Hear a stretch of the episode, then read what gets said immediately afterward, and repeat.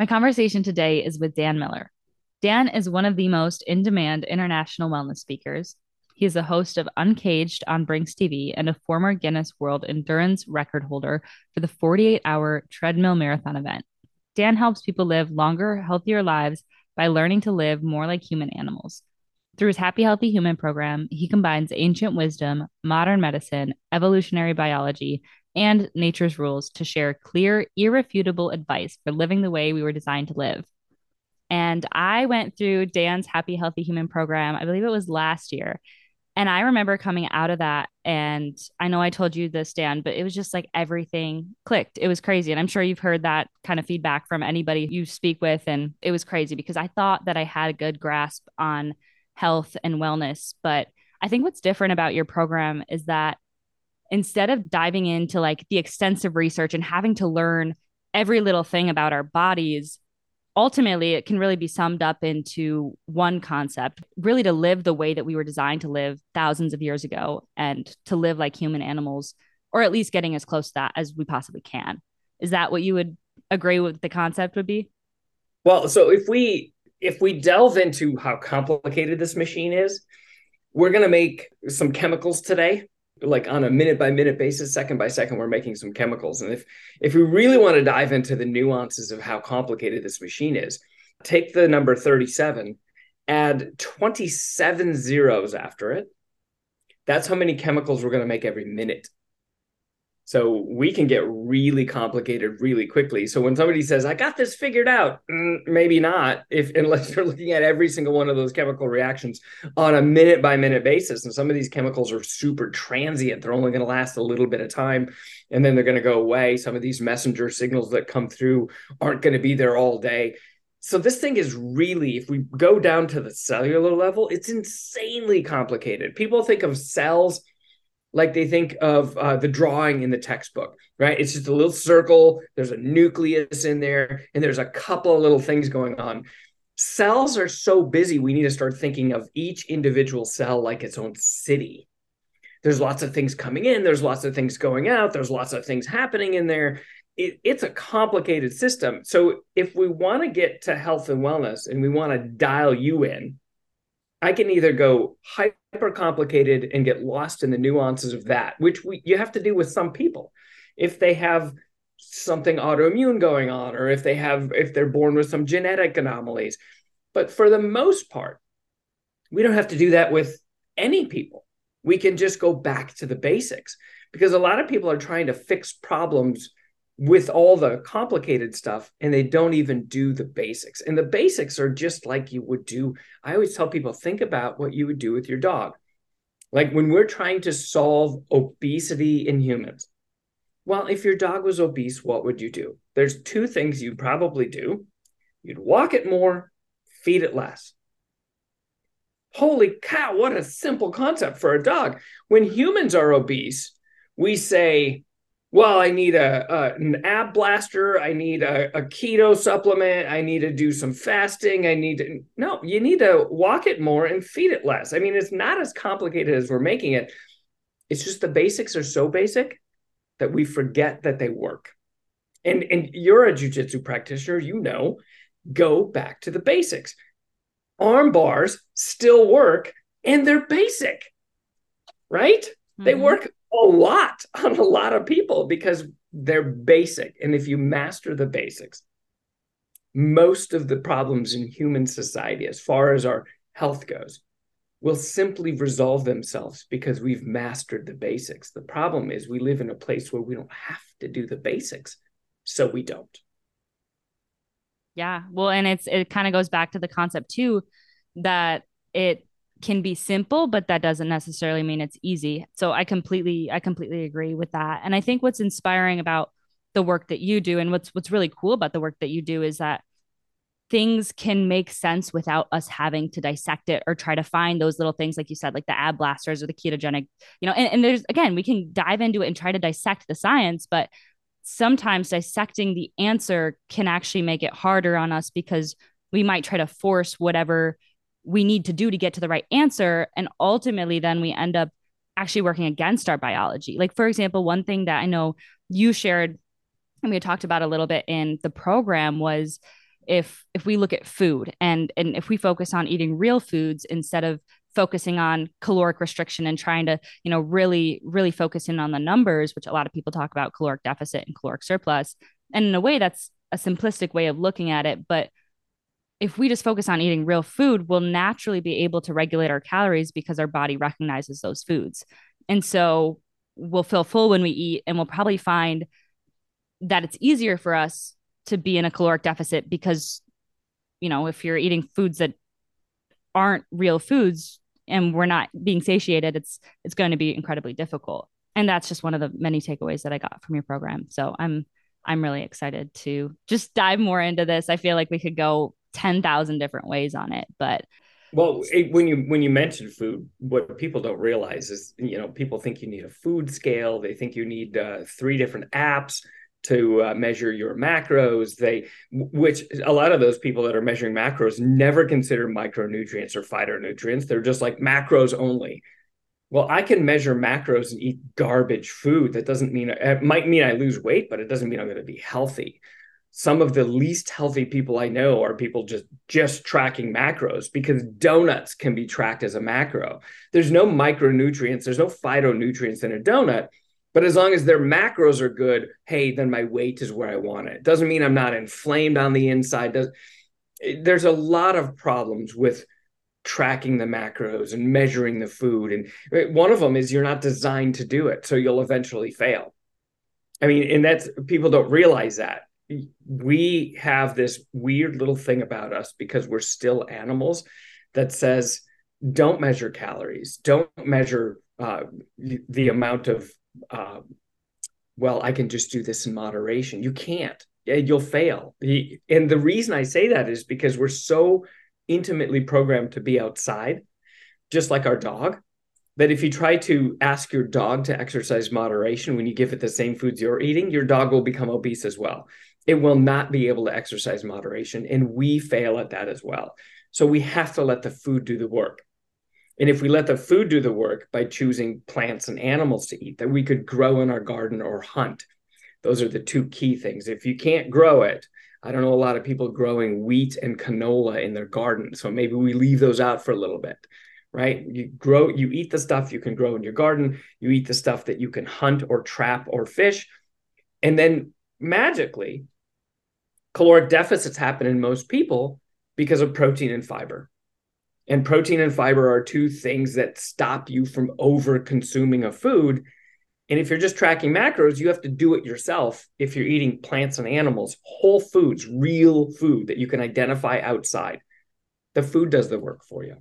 So sometimes we make it so complicated because we're trying to sell you stuff, right? My industry is notorious for you have to buy something. No, you don't. You have to go back outside nothing to buy. You might need a good rifle or or something, right? You might need a book to identify which mushroom is safe to eat, uh, and which one's going to make you talk to God, right? If you eat the wrong one, or meet him if you eat the wrong God. Or if you eat the wrong mushroom, you might just uh, you might just go away for a while and leave this body. So we have to. You might need some tools outside, but it's rare, right? So there's nothing to buy, mm-hmm. and that's why a lot of people don't talk about this is because if I talk about this and you go do it yourself, I don't make any more money. And in my industry, oh my, no, you need a coach. You need a coach to guide you. Well, maybe, maybe you need an accountability partner because tribe members are important and maybe you pay me as a tribe member. That's fantastic. But you don't need all the fancy stuff. I don't need a thing to blow into every morning to see where my CO2 and ketones are at to determine how much I eat today. It doesn't have to be that complicated choose plants because they have fiber, choose animal products because there's protein. Everybody wins. Definitely. And I know, I mean, that's, and that's just one of the, one of the pillars that you have, right? Like if we talk about sleep, we can give an example of sleep and you can learn about all the things and, and dissect that as well. Like you can understand the suprachiasmatic nucleus and how w- your brain works to interpret the world around us and how we need vitamin D to make serotonin, to make melatonin but if we just take it back to the basics again and think about how our world was a thousands of years ago, thousands of years ago, I still remember one of the things you said if we just take a look at the sun, if we go back to the sun during the day, we have light and warmth. And at night, when the sun goes away, we have cold and dark. And when you look at any of the research on what we need to be able to sleep better, like two of the most significant adjustments that we can make is to have cold and dark during the night and light and warmth during the day. Ultimately, if we just go back to go back to the basics, which is why I love I love your program. Yeah. Yeah, and here's what I love about science is it's always changing. So when somebody says that science is settled, run away from that person. Science is never settled. It's it's an exploration for knowledge, right? Let me give you a great example of this, Christina. You might not know about this study. Uh, so for since the 1960s, everyone has said get your 10,000 steps in, get your 10,000 steps in, get your 10,000 steps in. And there was never any clinical evidence of 10,000 steps. It was a made up number uh, from Japan. A, yeah, a company trying to sell pedometers in 1960. Let's just make up a number, do this. Okay, great. So a marketing company told us that you need to move 10,000. That's fantastic. Right. And people would be like, ah, it's just a marketing thing. It's just a marketing thing. There's no clinical evidence. I'll do what I'm doing right now, which the average American, the average uh, European, the average Canadian, uh, three to 4,000 steps a day was average. And it's because we don't have to move, so we don't. Our ancestors were between 19,000 and 32,000 steps a day. And here we are at three to four. So in August of this year, it published in the European Journal of Preventive Cardiology. There was a meta analysis published that looked at 29 studies from around the world. And I think the patient population was upwards of 290,000 patients in those 29 studies. And they looked at simply movement, which is how many steps you got, versus cardiovascular death rate pretty easy, right? They not really because the statisticians have to get involved. They have to parse out that data and see was it movement that caused this or was it healthy user bias, meaning healthy people move more anyway. So of course they'll have less heart disease. They went through these 29 studies, they put a meta-analysis together, and they published in a mainstream cardiovascular journal in Europe. And here's what they found. Uh, those who moved more than 10,400 steps versus those who moved an average of 3,400 steps had, I believe, don't quote me on this, but it was 70 some odd percent less chance of cardiovascular death. 75% lower chance of dying of heart complications and heart disease if you move 10,000 steps ish versus 3,000. So now, when somebody says there's no clinical evidence, yep, there is. Now there is. So maybe the Japanese were onto something 60 years ago maybe that number did hold some significance. And and maybe hey it's not 19,000 it's not 32,000 we're we're settling at 10 when the majority of people are doing 3 to 4 can't we meet in the middle? I mean we don't have to do 19,000 anymore. That's great. But here's here's the reason i want to put this in here as a little story is because some of the things we're doing we don't have clinical evidence of, but our ancestors did it all the time. And if there's no negative side effect, then why aren't we doing it? Our ancestors were outside all day. The average American goes outside five hours a week. That's it. So there might be some problems with that when we were designed to be in an environment that we never go into anymore. We weren't designed to live in tiny little cages. We weren't designed to not have people around us all day. We're social creatures designed to live outside, and we don't go out there anymore. So maybe we just have to stop looking for the newest, latest, greatest clinical trial on something and go, well, did it work for our ancestors?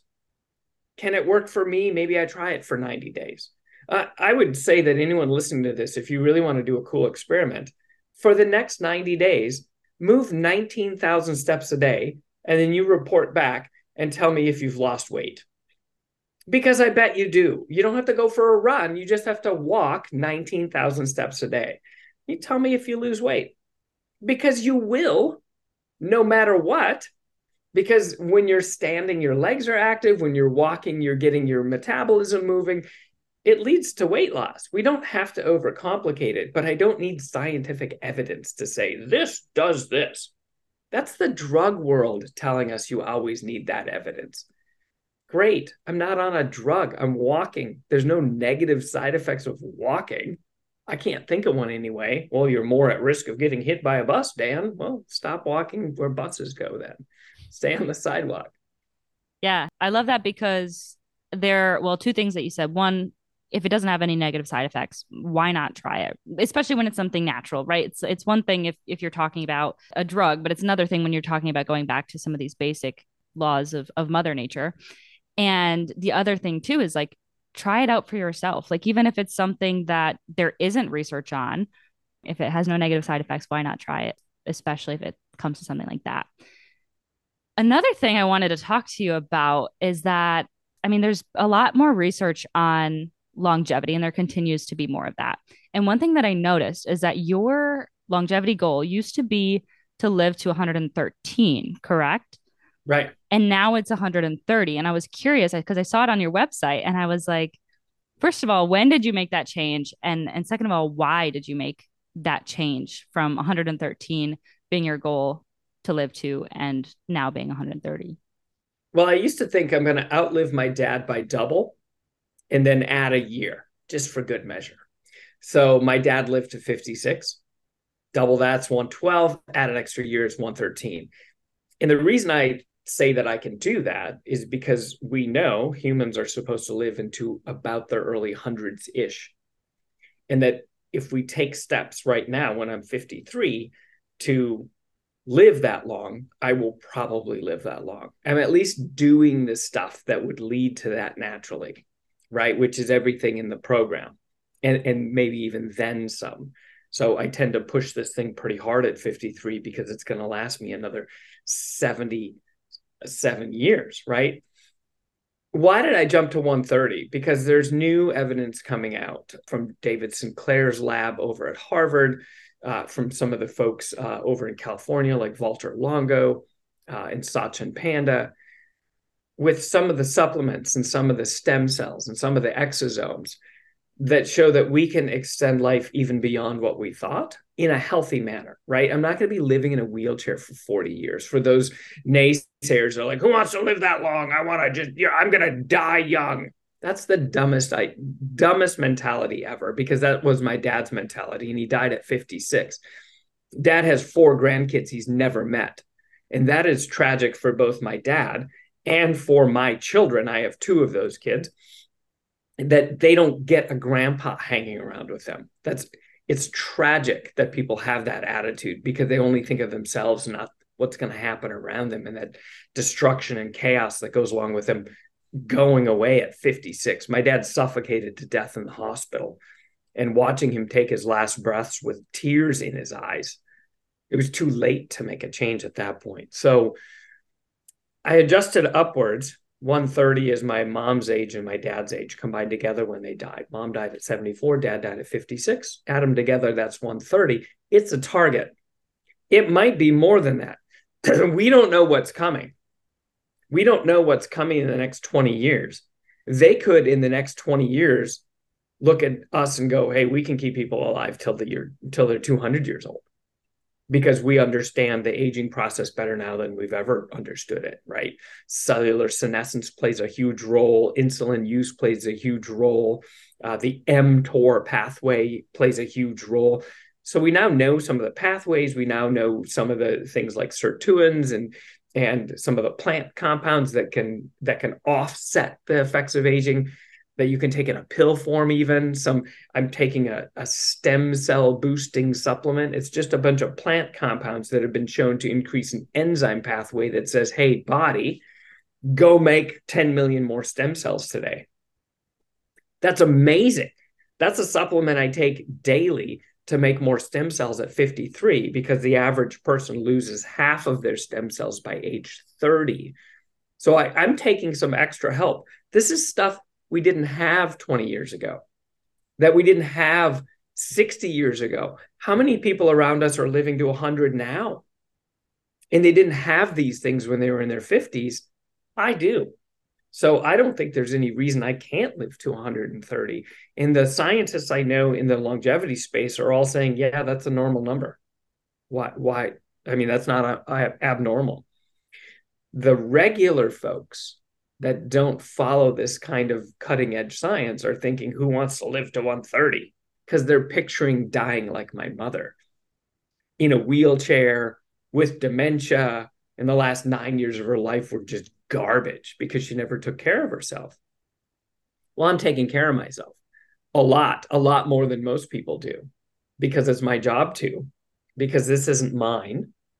This is my community's i'm borrowing my body from my community and my goal is keep this thing healthy so i can do good in the world and so that I can be there for my kids, so that I can be there for my grandkids who aren't born yet, so that I can be there for my great grandkids. That's the goal. So that's why I move that number up, and I may move it up again. It's a moving target, and it keeps moving further away, and that's a good thing. So you mentioned a couple supplements that you're taking, and and you said that they're all naturally derived from plants. It sounds like. Do you find that money would be a barrier, or are those things that people can learn about? They can learn what plant compounds would help generate more stem cells for example or is will you need to take supplements to be able to reach that number? Well so some of the here's this is what i tell people all the time. The program itself the actions we take completely free. I can go to the jungle of iquitos which i was just there uh, a couple months ago i can go to rural india which i was just there two and a half weeks ago I can go to uh, Tanzania and hang out with the Maasai people. I was just there three months ago. Okay. I've been on five continents in the last three months. I can go to these rural places and see people taking the same actions for zero money all over the world. So, in the program that I help people follow, it's mother nature's program not the dan miller program. It's just exactly be an animal but how do how do we integrate that into our daily lives and still keep the buildings in modern medicine? The actions are free. Staying in bed for two extra hours is free. Moving 10,000 steps or 15,000 steps costs no money. It doesn't cost money. You might need to track it. And tracking devices cost money but the actions don't so some of the supplements I'm taking for long, I only take supplements for longevity or immunity. That's it. Otherwise, I don't take it. The supplements I take cost money. Trying to find some of these plant compounds in North America going to be impossible because they come from other parts of the world. So having somebody put them in a convenient little pill for me to take, that costs some cash. Some of them aren't inexpensive. They're fairly expensive compared to, I mean, they're not $20 a month supplements, some of these things. So I tell people take the actions first. Let's dial in the basics, the free stuff. When you can, if you can afford it, buy the tools, which I consider supplements a tool, buy the tools to accelerate your actions. Too many people, and I'm not going to pick on network marketing, but I'm going to kind of pick on network marketing because too many people in some of these organizations tell you just do this thing and you don't have to do anything else. Just buy this product and everything gets better. No, it doesn't work like that. The magic is in you doing things different. The products that somebody might be selling you, whether it's at GNC or Vitamin Shoppe or a network marketing company, are there to accelerate your actions to add some fuel to that already fire that you've built by doing better. And the doing better is free. It's absolute. People think it costs money to eat healthy. No, it doesn't. It costs less money because you eat fewer calories because the food you're eating naturally calorically restrict for you because they've got all of the vitamins and minerals and phytonutrients and cofactors that your body's been begging you for when you're eating Taco Bell and McDonald's right? So sometimes what we think is going to be more expensive turns out to be less expensive in the long run. It happens most of the time when we just change our actions. And, and the actions would happen naturally if you just step back outside. Outside for me is that way right now. If you just go back out there, all of the actions I tell people about our ancestors did because they had to. I ask us to consider doing those again, even though we don't have to, because that's what we are designed to do. So you're right. The tools cost money. The supplements cost money. We don't need them. What we need to do is go the hell back outside where we belong. And then we end up doing the actions. And then if we can afford the tools, we can add the tools to our regimen and they make everything even better than they were before. Do you recommend that everybody takes, for example, an immunity supplement, or do you just take it primarily because you travel and go well, into a bunch of different places all the time?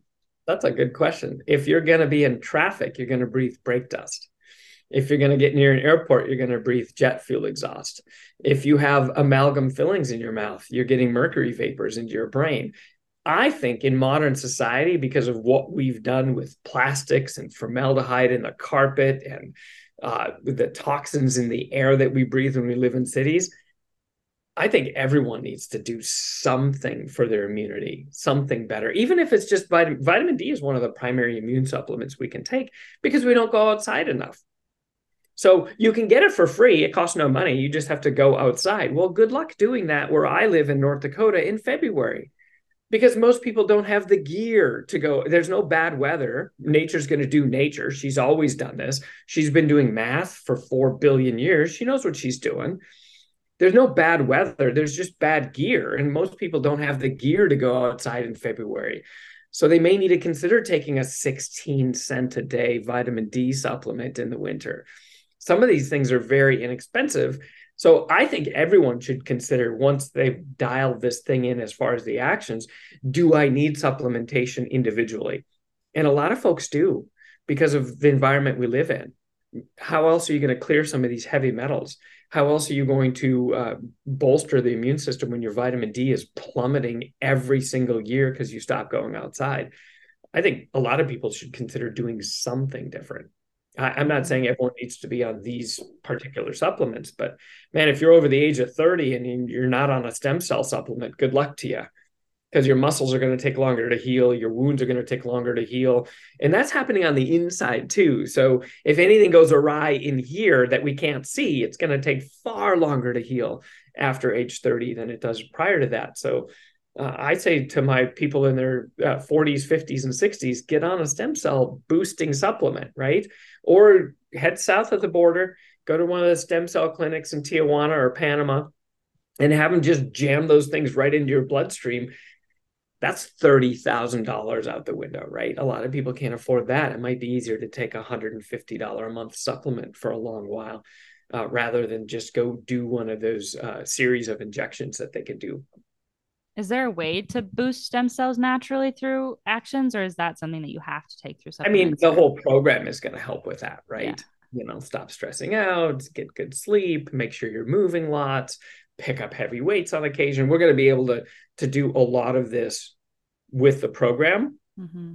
but I'm I'm a guy that puts the plant pills in there and makes that even better because that helps me with all of those other actions.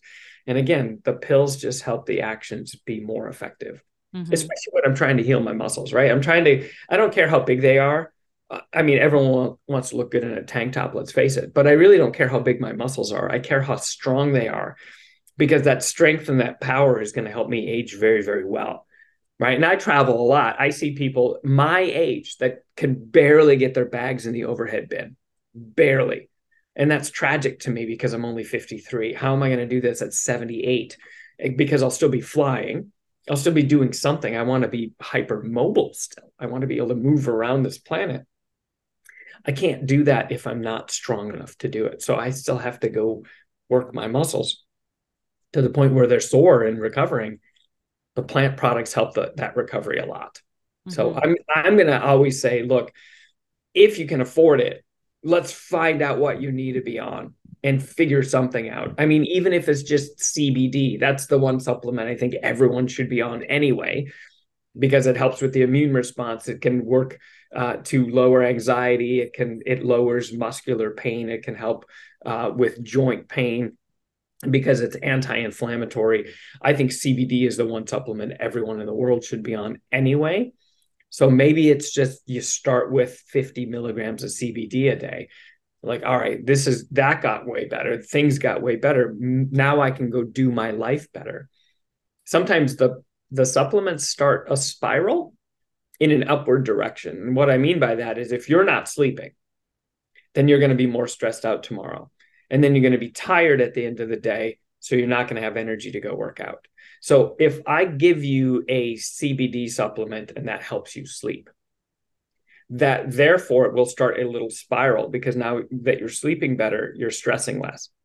And because you're stressing less and sleeping better, you have more energy when your workday is over. And now you feel like you should go for a walk or go to the gym. And now that's going to help you sleep even better because you just exercised. You're going to be more motivated to eat better because you're exercising more. Most people that exercise more tend to want to eat better or try to. So now I just started an upward spiral. And I did that by giving you a supplement that helped you sleep. That wasn't melatonin, it wasn't an exogenous hormone. It was a supplement that told your body, hey, why don't you relax a little bit? We got this thing taken care of, and then you got better sleep because of it. Why do you think that CBD has a bad connotation or bad kind of view from society from one? And maybe it goes back to like the 60s or the 30s, um, even though we haven't.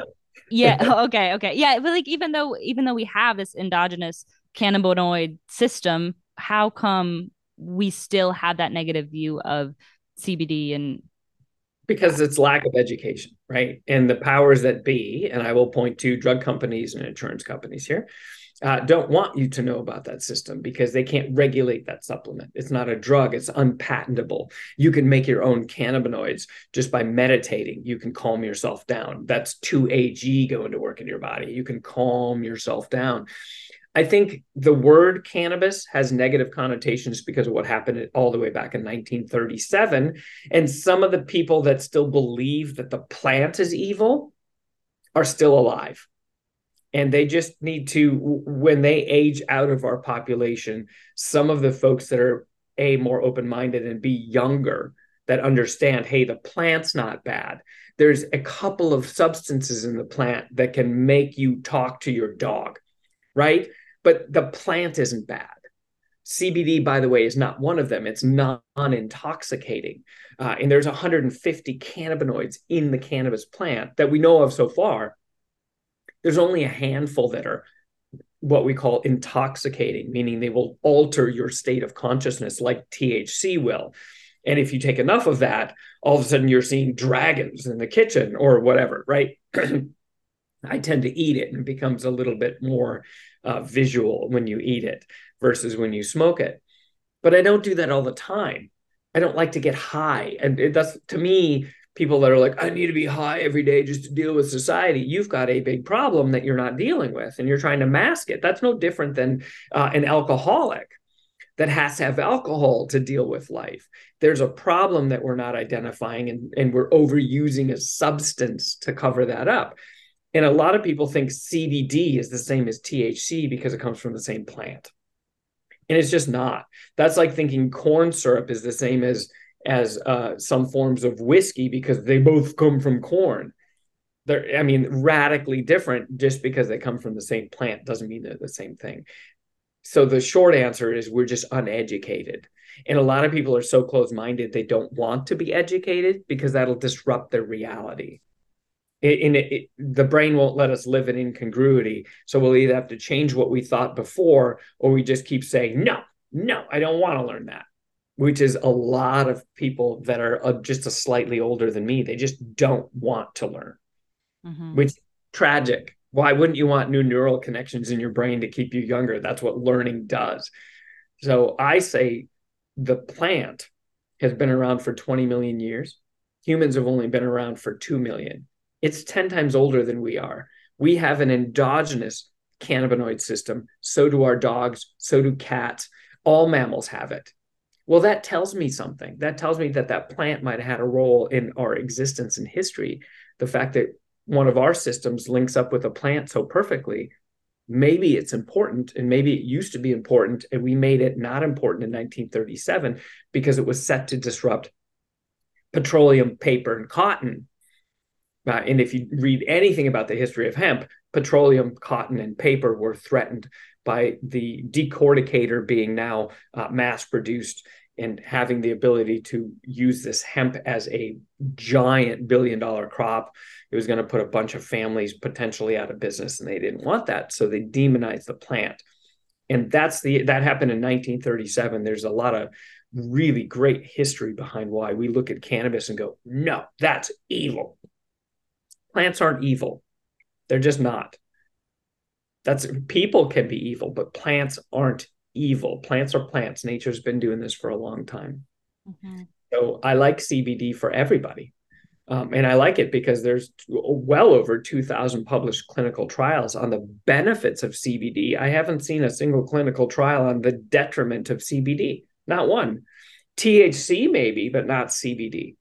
So it's for a lot of reasons, but primarily for immune boosting because of where where CBD acts on the immune cells, particularly the CB2 receptors and a receptor called the GPR55 receptor. And so basically, CBD on your immune cells is just giving it a little pat on the back saying, go do your job better. That's that's why I like it. And then it lowers inflammatory response both in the brain, in the muscles, and in the joints, everywhere. So if I can lower inflammation and bolster the immune system to go do a better job, I'm going to end up with some really cool things happening in all of my systems. Mm-hmm. And then you compound that with it helps with anxiety now I've got all kinds of good things happening both in the brain and in the body simply because I took a plant compound that can't make me high no matter what, that I can't overdose on no matter what. There's no lethal dose of CBD. It's unknown to humans how much CBD you need to take to die. We haven't found that limit yet. So there's no overdose potential. It's non intoxicating. I can't find anything bad about just taking 50 milligrams a day for everybody, especially when you start looking at some of the seizure uh, help that kids are getting when they start a CBD regimen. It's stopping seizures in some clinical trials for children. That's amazing to me. And we're not talking about it because there's not a lot of money for a single group of people because it's an unpatentable supplement. And if you're allowed to grow hemp in your state with a permit, anyone can grow it as long as they have that permit. So obviously with anything you want to have the highest quality to whatever you can afford. With CBD, is it pretty critical that you get the highest quality? And how do you find that out? Yes, I, I say that with every supplement because I can sell you hemp oil, which comes from the seed, that has no CBD in it at all because that comes from the flower and I can say this is hemp oil. This has this much CBD in it when it might have none. Because there's no oversight in supplements, it's easy to lie and it's easy to get by with it. And a lot of people are doing it, right? A lot of people are using really low quality carrier oils with very minimal ingredients. And you look at it and go, well, the bottle's this big, it's got to be good. It might have 10 milligrams of CBD in the whole bottle. And people are so uneducated, they just don't know that. So absolutely positively unequivocally if you're going to put something in your body whether it's food or a supplement make sure it's well tested and you're getting what you pay for right that's why organic carrots are always going to be better than regular carrots that's why uh, grass-fed grass-finished pasture-raised sustainably harvested uh, co2 sequestering beef is always going to be better than whatever beef you buy from a feedlot at the store. It's always going to be better. And if it's not better for you, it's better for the planet. So if I'm putting a supplement, I'm looking over here at the table because I got a couple of supplements here. I am putting in a very, very high quality, well tested supplement. Otherwise, I don't put it in here because you can buy some garbage that's being marketed to you. And if you don't have their certificate of analysis, you're never going to know. Mm-hmm just won't. My two of my friends and I started a mushroom company. We launch on the 30th of this year. Oh, congrats. Um, and we're selling functional mushrooms. It costs us almost as much to get them tested as it does for the raw ingredients. That's how much testing we put into it. We have, and I can say this because we've tested them, the purest form of these mushrooms available on the planet. So that's why we named our company Purest Mushrooms. So that that site is up and active, and we'll be taking orders starting on the 30th of November. Uh, purestmushrooms.com. And and I'm not saying that to plug the mushroom company. I'm saying that because even for us, we test every batch and it costs us more to test the batch than it does for the raw ingredients. That's how deep we're going into the testing of these things because I don't want to sell garbage.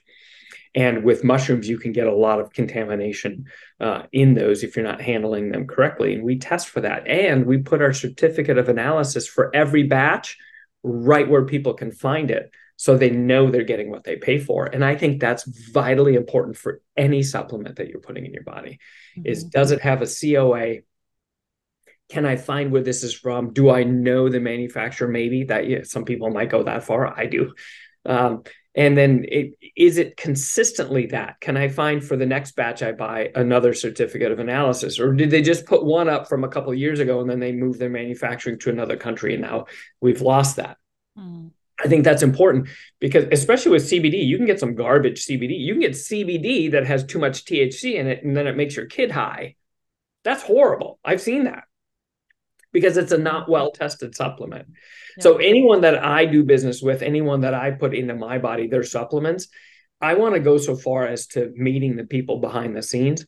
Uh, like the stem cell boosting supplement I take, uh, Christian, uh, I know him. Uh, he's a scientist that developed it.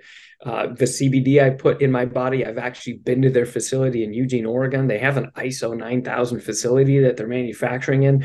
Uh, they make a what would be considered in other countries a clinical grade supplement right here in the United States for CBD. So we don't have that designation in the US, but they make it that clean because they're using their product in clinical trials in other countries.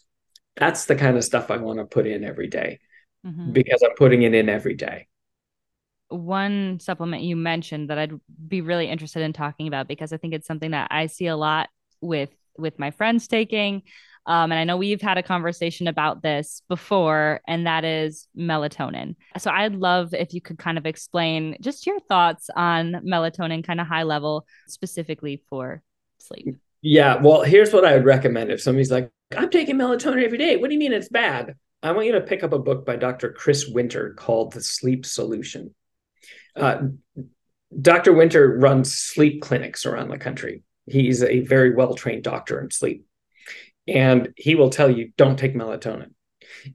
Some people will say if you're using it acutely to get into a new time zone, maybe it's okay if you're using it for two to three days.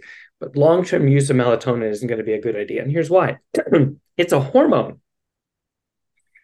We know that if you put some hormones in the body, the body will stop making that hormone because you keep putting it in there right? Testosterone replacement is a good example of that.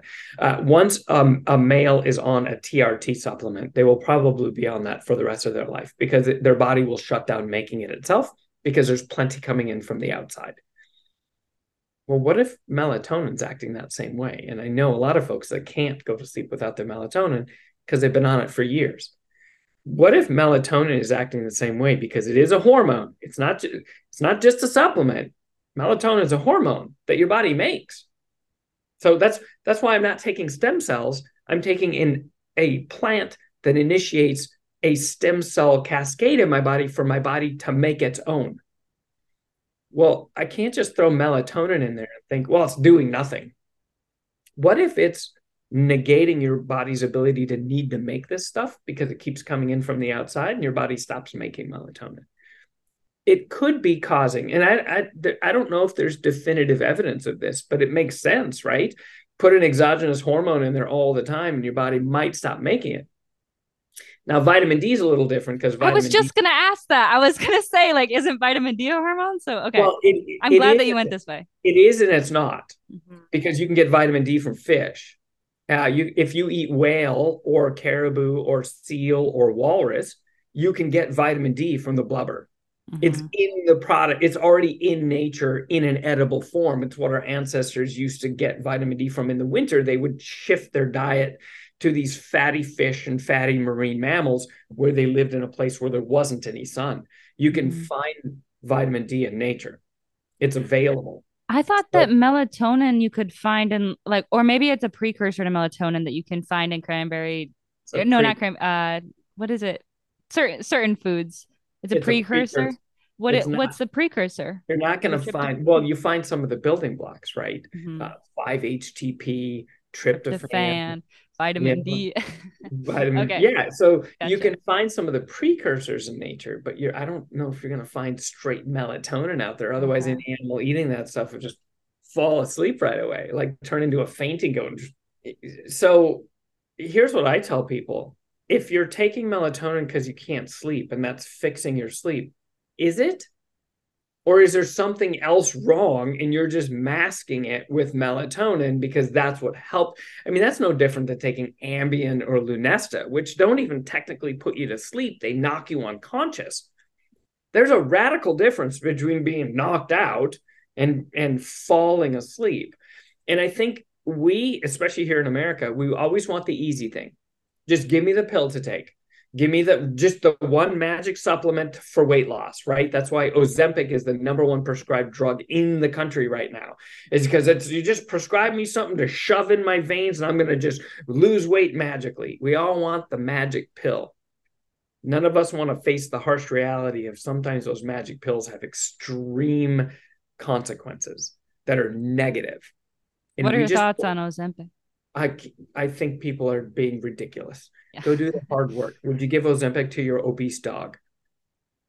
Probably not, because if if the, the vet's like, hey, this is going to cause some problems with this, this, and this, you're not going to give it to your dog, but we give it to ourselves. Just like Diet Coke. Nobody gives their dog Diet Coke, but we drink it all day long and we think it's totally fine. We do the worst stuff to this one thing that we get and we think that this new drug is always going to solve our problems. It's next year it's going to be a new drug and the year after that it's going to be another new drug because the drugs have good marketing. That's the problem with them nobody's out there marketing carrots. Hey carrots are going to solve your vision problems and make your skin better because of vitamin a. Nobody's doing that. They're selling something that they can patent. And we have to remember that a patentable product that's being sold might not be the best idea, especially because we don't have 10 year studies on it yet. Kind of like the uh, lap band surgery. Uh, for the first five years, they said it cured diabetes.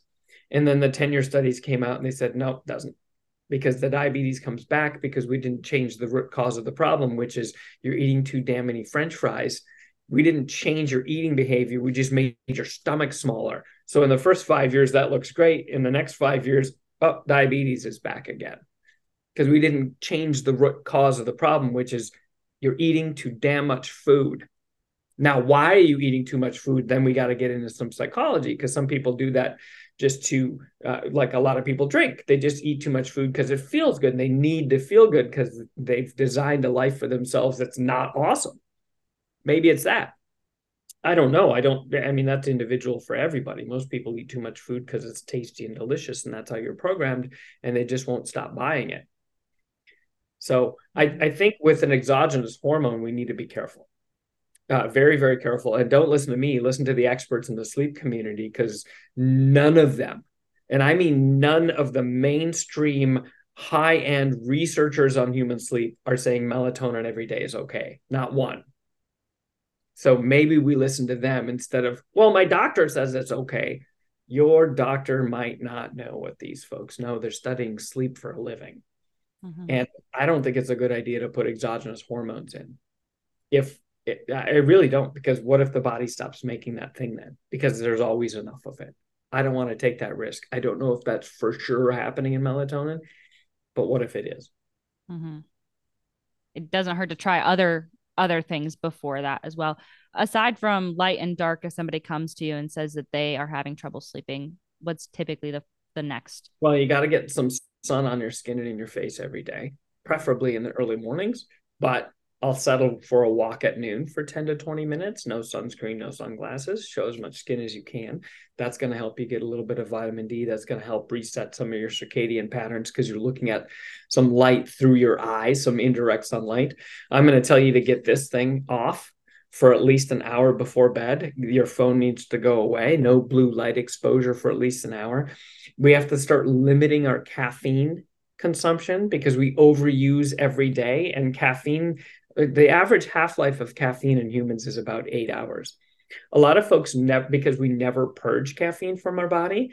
We can't sleep because we've always got caffeine floating around. And caffeine, if people don't know, is going to uh, block some of the receptors where adenosine goes, which is one of your, we know melatonin, but adenosine is one of your other, hey, I'm getting sleepy hormones. And caffeine blocks where those things bind. It doesn't stop the production of it, just stops where they bind.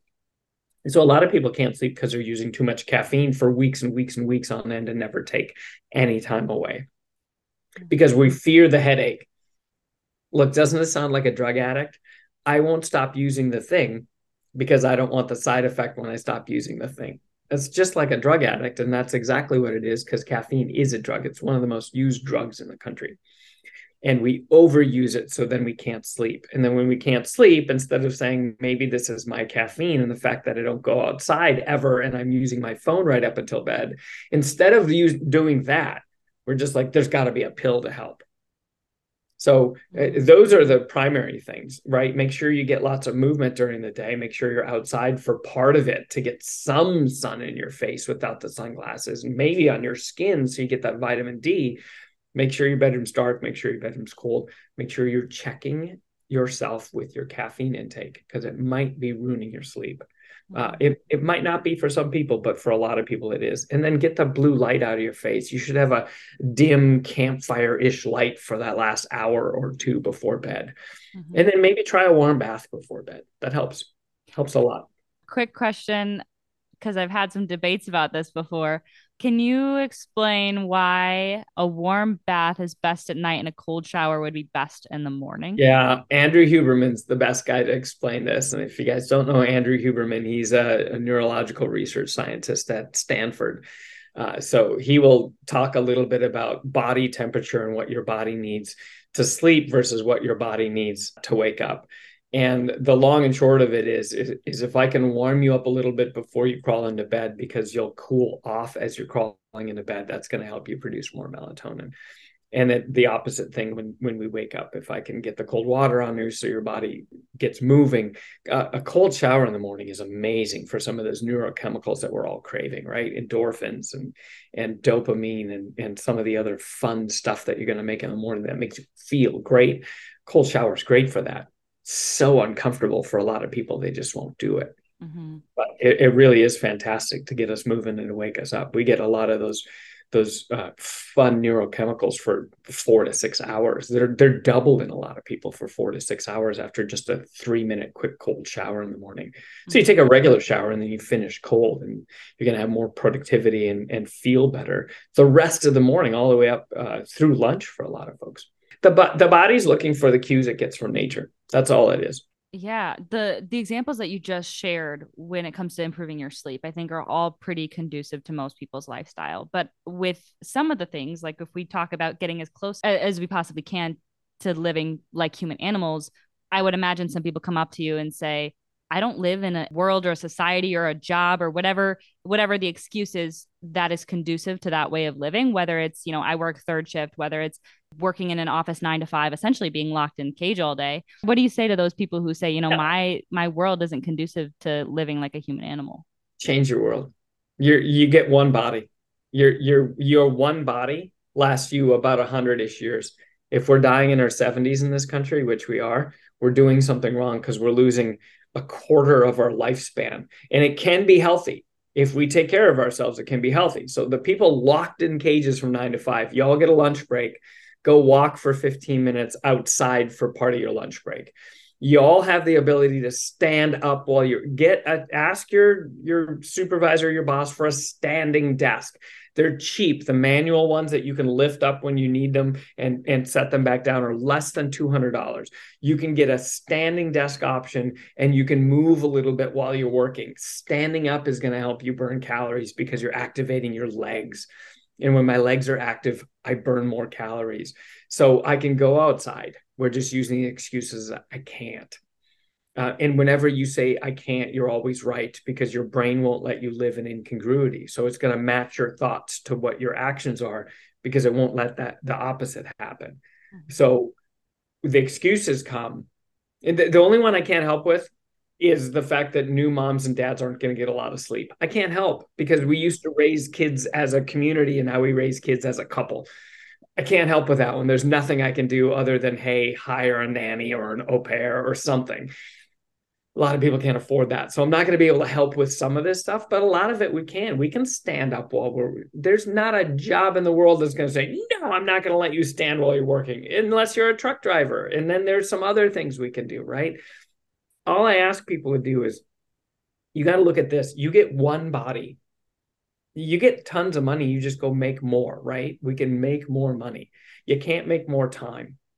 And you can't make more health and if you don't take control and stand up and say, I'm going to be healthy, I'm doing this today so that I get more time in this body with the people I love and care about. If you don't do that, nobody will. Nobody's going to call you and say, hey, time to get healthy. No one. I, I tell people all the time if you're not the priority, you're doing life wrong. Stop martyring yourself for other people, even your kids. Because if you're not healthy, if you're in the hospital, everyone around you suffers. You it's not selfish to stand up and say, I'm taking care of me. Once I'm dialed in, I'm able to take care of my family and my partner. Once we're dialed in, we should go take care of our community together. That's the way it's always been. I can't take care of my community or my children or my partner if I'm sick, if I'm unhealthy. I have to focus on me first because nobody else will do that. And the reason I want to focus on me first is so that I can take care of the others. That's that's the reason I'm so selfish with my own health. I have to take care of me because if I don't take care of me, who is? You can't do bicep curls for me. I mean, I can watch you, you do try. long. I'm not going to get healthier because of it. I mm-hmm. have to do the things for me. Mm-hmm. So I tell people that use excuses, quit using the excuses. Mm-hmm. How convenient that you've got all these excuses. Or have you thought that maybe we can think different, do things different, not have to disrupt our own reality? Just tweak things a little bit. Mm-hmm. Get a little bit more movement in through the day. Take a walk at lunch and tell me if you don't sleep better. A lot of people do, and it's just it. They're like, "Oh my gosh, this is magic." It's not magic. It's nature. She's been doing this for a long time, and if we play by her rules, we all get to live longer. And then keep modern medicine for when you have arthritis in your thumbs at 52 right? Get, mm-hmm. get, some PRP injections in there or whatever, right? Keep some of the supplements that help you make stem cells so you heal faster. Keep modern medicine, but also keep the things we did to get here in the first place. That's the problem with us. We we want to adopt modern medicine and throw away nature. Mm-hmm. We have to work with both. And if we do nature first and put modern medicine in those little gaps, we all get to live longer and better.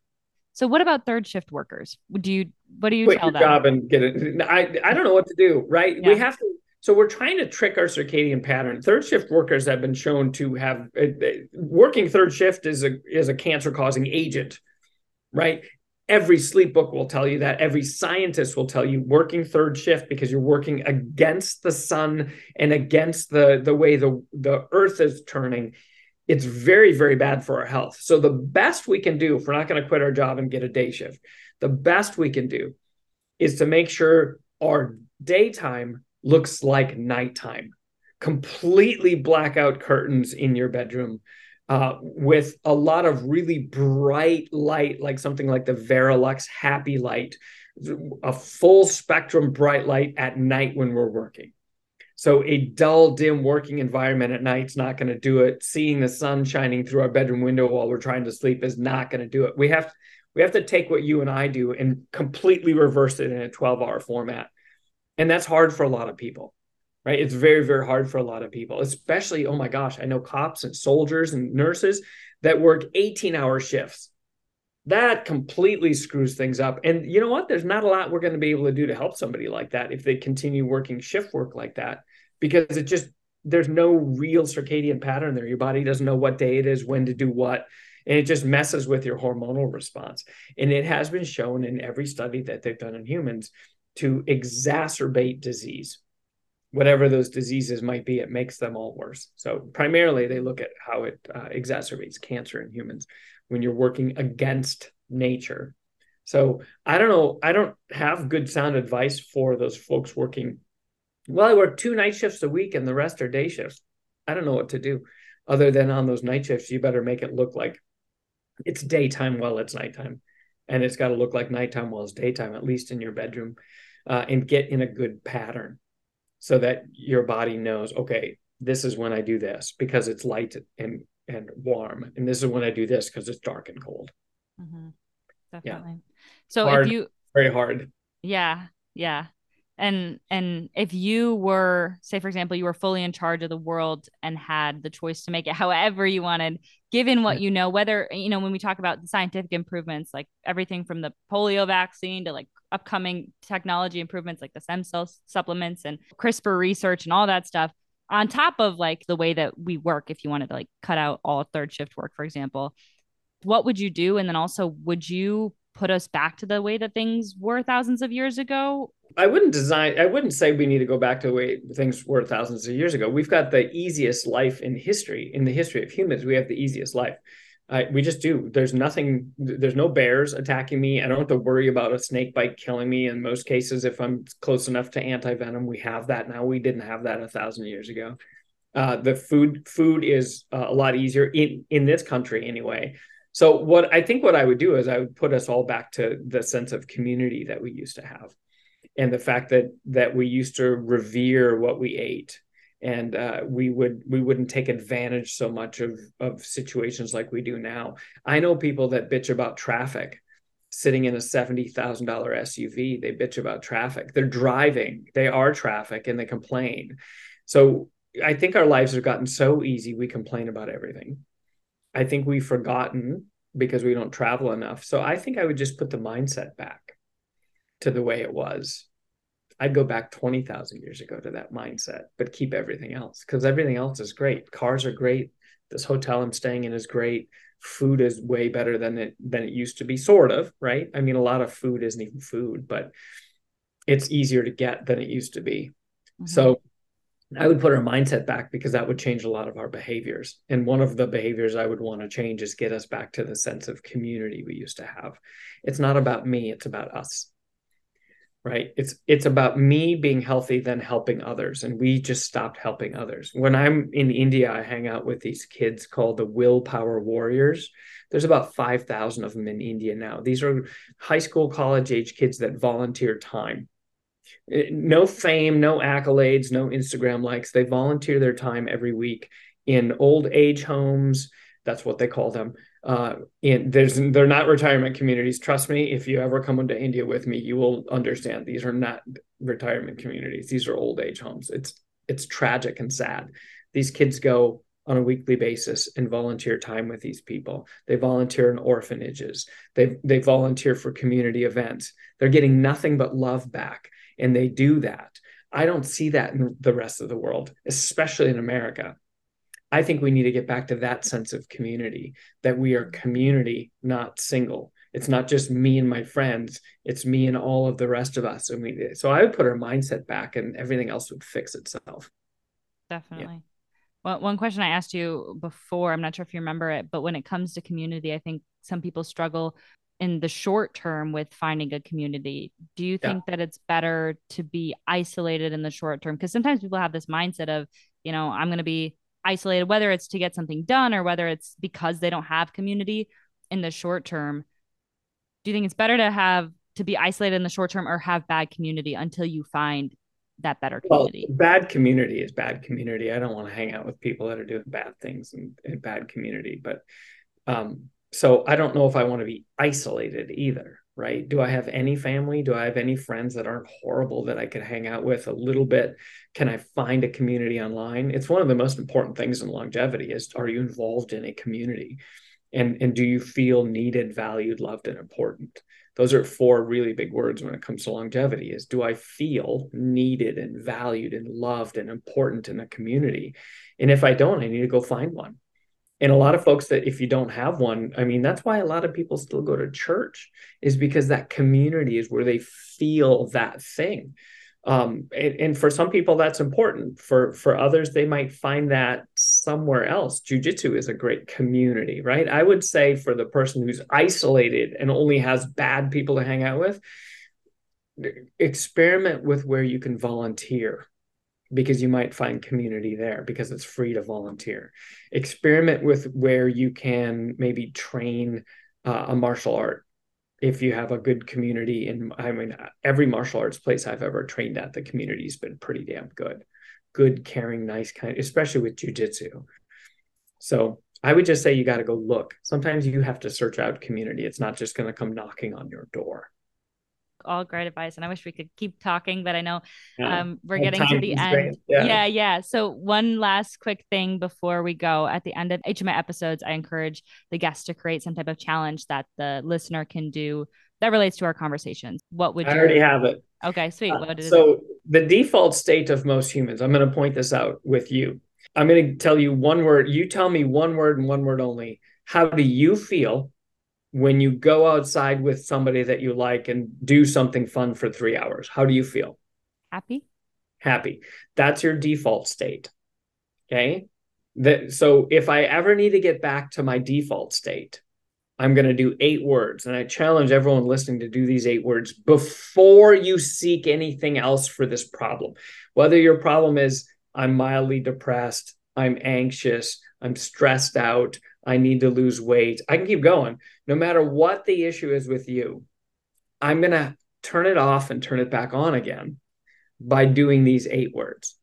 I encourage you to do this and then tell us how you feel when you're done because you're probably going to feel pretty damn good because that's your default state. So, my challenge to you is when something shows up where you're not feeling happy or good or relaxed or calm or peaceful or fun or whatever that word is, I want you to grab some friends or family. I want you to go outside, grab some friends, go outside, move your body. That's it. Doesn't matter what that means to you. It could be soccer, could be frisbee, could be going for a run, could be biking, could be whatever you want. Move your body. Grab some friends, go outside, move your body. You tell me how you feel when that's done, and then you might choose to do that way more often.